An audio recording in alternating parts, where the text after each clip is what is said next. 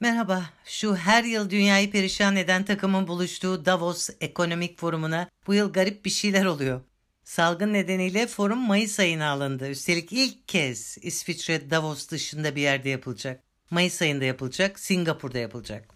25-29 Ocak arasında yani içinden geçtiğimiz şu günlerde dikkat dikkat yeni normal ve büyük sıfırlanma Great Reset diyorlar. Bu konularda online tartışmalar sürüyor. 2000'den fazla liderin katıldığı Davos gündemi adlı sanal etkinliğin ana teması büyük sıfırlanma yani. Artık siz ondan ne anlarsanız ya da yeni normalden.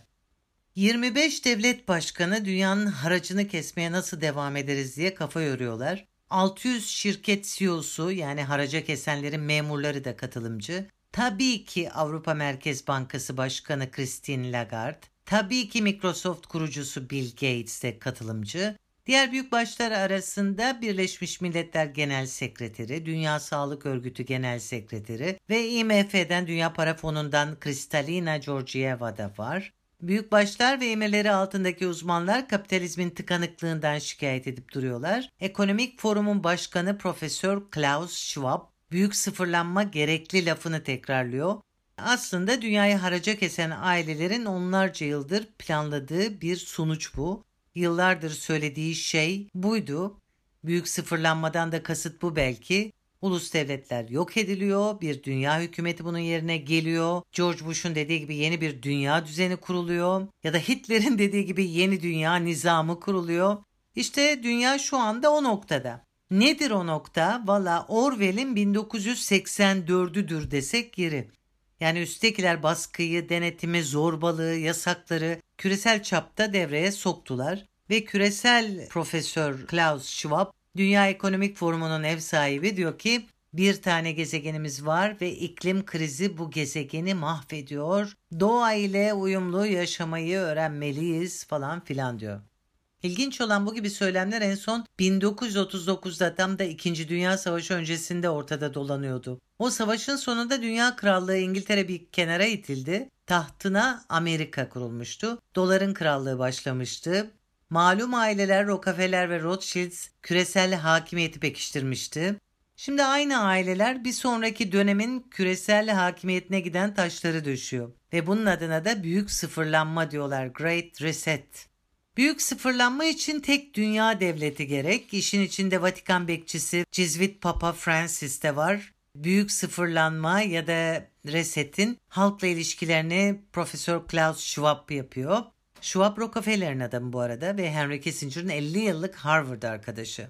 Yeniden yapılandırma diyen Biden'ı da analım. Sürekli bu tamlamayı kullanması dikkatinizi çekmiştir. Yeniden yapılanalım diyor sürekli. Önemli bir kavram. Araştırmacı William Engdahl hani şu ölüm tohumlarını yazan Petrol Para ve İktidar kitaplarının yazarı çok çarpıcı açıklamalar yaptı bütün bu konularda. Bugün sizinle bunları paylaşmak istiyorum, bunları aktarmak istiyorum.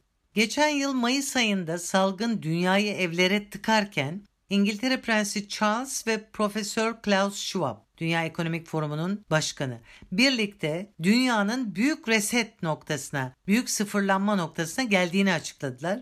Çok keyifli görünüyorlardı bunu yaparken.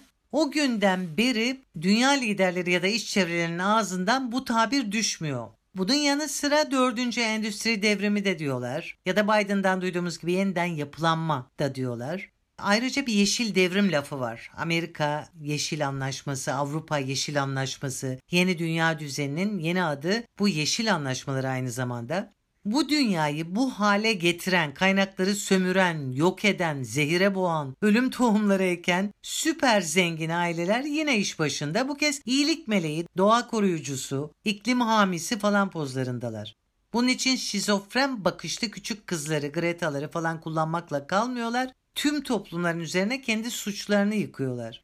Dördüncü endüstri devriminden anladıkları da tüm teknolojik değişimlerle sarılı insanın her aldığı nefesin izleneceği ve denetleneceği bir dünya. Profesör Schwab Google, Facebook, Twitter gibi yeni kuşak teknolojilerin hükümetlere toplum denetimi konusunda yeterli aracı sağladığını söylüyor. Bunu açık açık söylüyor ve diyor ki artık herkesin ne düşündüğü, ne yapacağı bilinebilir oldu. Bu çok güzel diyor. Schwab ayrıca 4. Endüstri Devrimi fizik, biyolojik ve dijital bir karışıma sürükleyecek bizi diyor. İnsanoğlu fizik, biyolojik ve dijital bir karışım olacak diyor. Ve bunlar arasında çok konuşulan insan vücuduna yerleştirilecek mikro çiplerden de açık açık söz ediyor. Dünya Ekonomik Forumu Başkanı Profesör Klaus Schwab'dan bahsediyoruz. Ondan alıntı yapıyoruz. Birebir aktarıyorum. İnsan vücuduna yerleştirilmiş çipler sayesinde iletişimimizi sadece sözcüklerle değil, deri altına yerleştirilmiş telefonlarla da yapabileceğiz. Dile getirmediğimiz duygu ve düşüncelerimiz okunabilir olacak. Korkunç değil mi? Şimdi gelelim biraz da gıda konusuna. Birleşmiş Milletler 2030 ajandasından söz ediyor William Engdahl. Gıdalarımızın geleceğini anlatıyor. 1950'lerde Rockefeller küresel tarım e, mavrasıyla toplumları tanıştırmıştı. Şimdi sürdürülebilir tarım palavrasıyla karşımızda aynı ekip. Ne demek mi bu? Laboratuvar yapımı yiyecekler, sentetik etler, zehir dolu sebzeler demek. Rockefeller'in has adamı Klaus Schwab aynı zamanda bir gıda forumunun da ortağı. Bu forumun adı EAT. İngilizce ya anlamına gelen EAT. E-A-T. Bu forum yine İsviçre'de 2016'da kuruldu. Destek İngiltere'deki Wellcome Vakfı diye bir yerden geldi. Bu vakıf GlaxoSmithKline bir ilaç şirketi bu ve German Potsdam Enstitüsü'nün verdiği fonlarla kuruldu. EAT Forumu. Laboratuvarda üretilen yiyeceklerin destekçileri arasında şu meşhur Bill Gates de var. Hani Moderna aşısı vesaireyi destekleyen Microsoft'un babası Bill Gates. Sözünü ettiğimiz bu forum, Eat Forum'un başka şirketlerle çalıştığını da söylüyor Engdahl. Mesela Google'la da çalışıyor Eat Forum. Hatta Google, Jeff Bezos ve Bill Gates ortaklığında kurulan bir şirket var. Adı Impossible Foods. Yani imkansız yiyecekler. Bu şekilde adı olan bir şirket var ve Eat Forum bu şirketle de ortak. Son laboratuvar sonuçları gösteriyor ki bu şirket yani Impossible Foods'un ürettiği sahte et yüksek miktarda zehir yani glifosat içeriyor. 2017'de bu yapı yani Eat Forum sürdürülebilir tarım ve sağlık için gıda reform paketini açıklıyor ve bunun adına Fresh diyorlar. Baş harflerinin birleşimi de Fresh çıkıyor. Bu sağlıklı gıda reform paketinin destekçisi kimler? Bilin bakalım. Bayer şirketi, Cargill şirketi, DuPont şirketi yani dünyanın en zehirli böcek ilacını üreten şirketler. İşte size yeşil dünya, işte tarımın geleceği, işte sizin için düşündükleri sürdürülebilirlik. O ne demekse artık. 2020'de yayınlanan kitabında Dünya Ekonomik Forum Başkanı Klaus Schwab, dünya nüfusunun genetiği değiştirilmiş sahte gıdaya alıştırılmasının şart olduğunu ve bunun yollarının bulunması gerektiğini yazdı. En büyük destekçisi de Bill Gates'ti. Engdahl şöyle diyor. Bu adamlar geleceğin sağlıklı beslenme formülü adı altında korkunç bir plana imza atıyorlar. Brüksel Üniversitesi'nden Profesör Frederick Leroy, hedefledikleri diyette gerçek et ve süt %90 oranında kesilmiş diyor. Bunların yerine sahte laboratuvar ürünleri konmuş diyor. Bize dayatacakları gıda sentetik ve ölümcül olacak ve ya yiyip öleceğiz ya açlıktan öleceğiz. Bütün bunlar salgın bahanesi altında hazırlanmakta ve bunları açıklayanları komplocu olarak suçlamayıp da ne yapsınlar tabii? Bu açıklamalar hiç işlerine gelmiyor. Ama 2021 bu insanlık karşıtı hazırlıkların netleştiği yıl olacak. İnsanlar evden çalışma durumuna getirildi. Bunun yasaları çıktı. Milyonlarca iş yerinin kapanması söz konusu. Size gerçeküstü gelebilir ama işte şu anda Kissinger'ın talebesi Klaus Schwab ve diğer büyükbaşlar Davos forumunda bunları tartışıyor.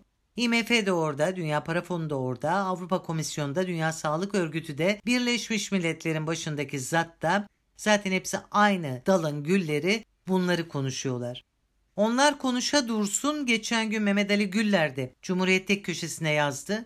Oxfam raporu dünyadaki süper güçlerin salgın döneminde daha da zenginleştiğini, yoksulların ise iyice yere vurduğunu, yoksullaştığını rakamlarla açıkladı. Rapora göre dünyanın en zengin 10 kişisinin serveti son bir yılda pandemi döneminde 4 trilyon dolar arttı, 12 trilyon dolara ulaştı. Rapora göre zenginler salgının etkilerini 9 ayda atlattı ama yoksullar bırakın atlatmayı daha onlarca yıl boyunca atlatamayacak, toparlanamayacak. Ve dünya en büyük istihdam krizi içine girdi. Yüz milyonlar işini ve gelirini kaybetti. Oxfam raporuna göre dünyadaki yoksulların sayısı 200 ile 500 milyon arası arttı. Lütfen çevrenizi uyarın ve e, bu gibi konuları tartışmaya başlayın.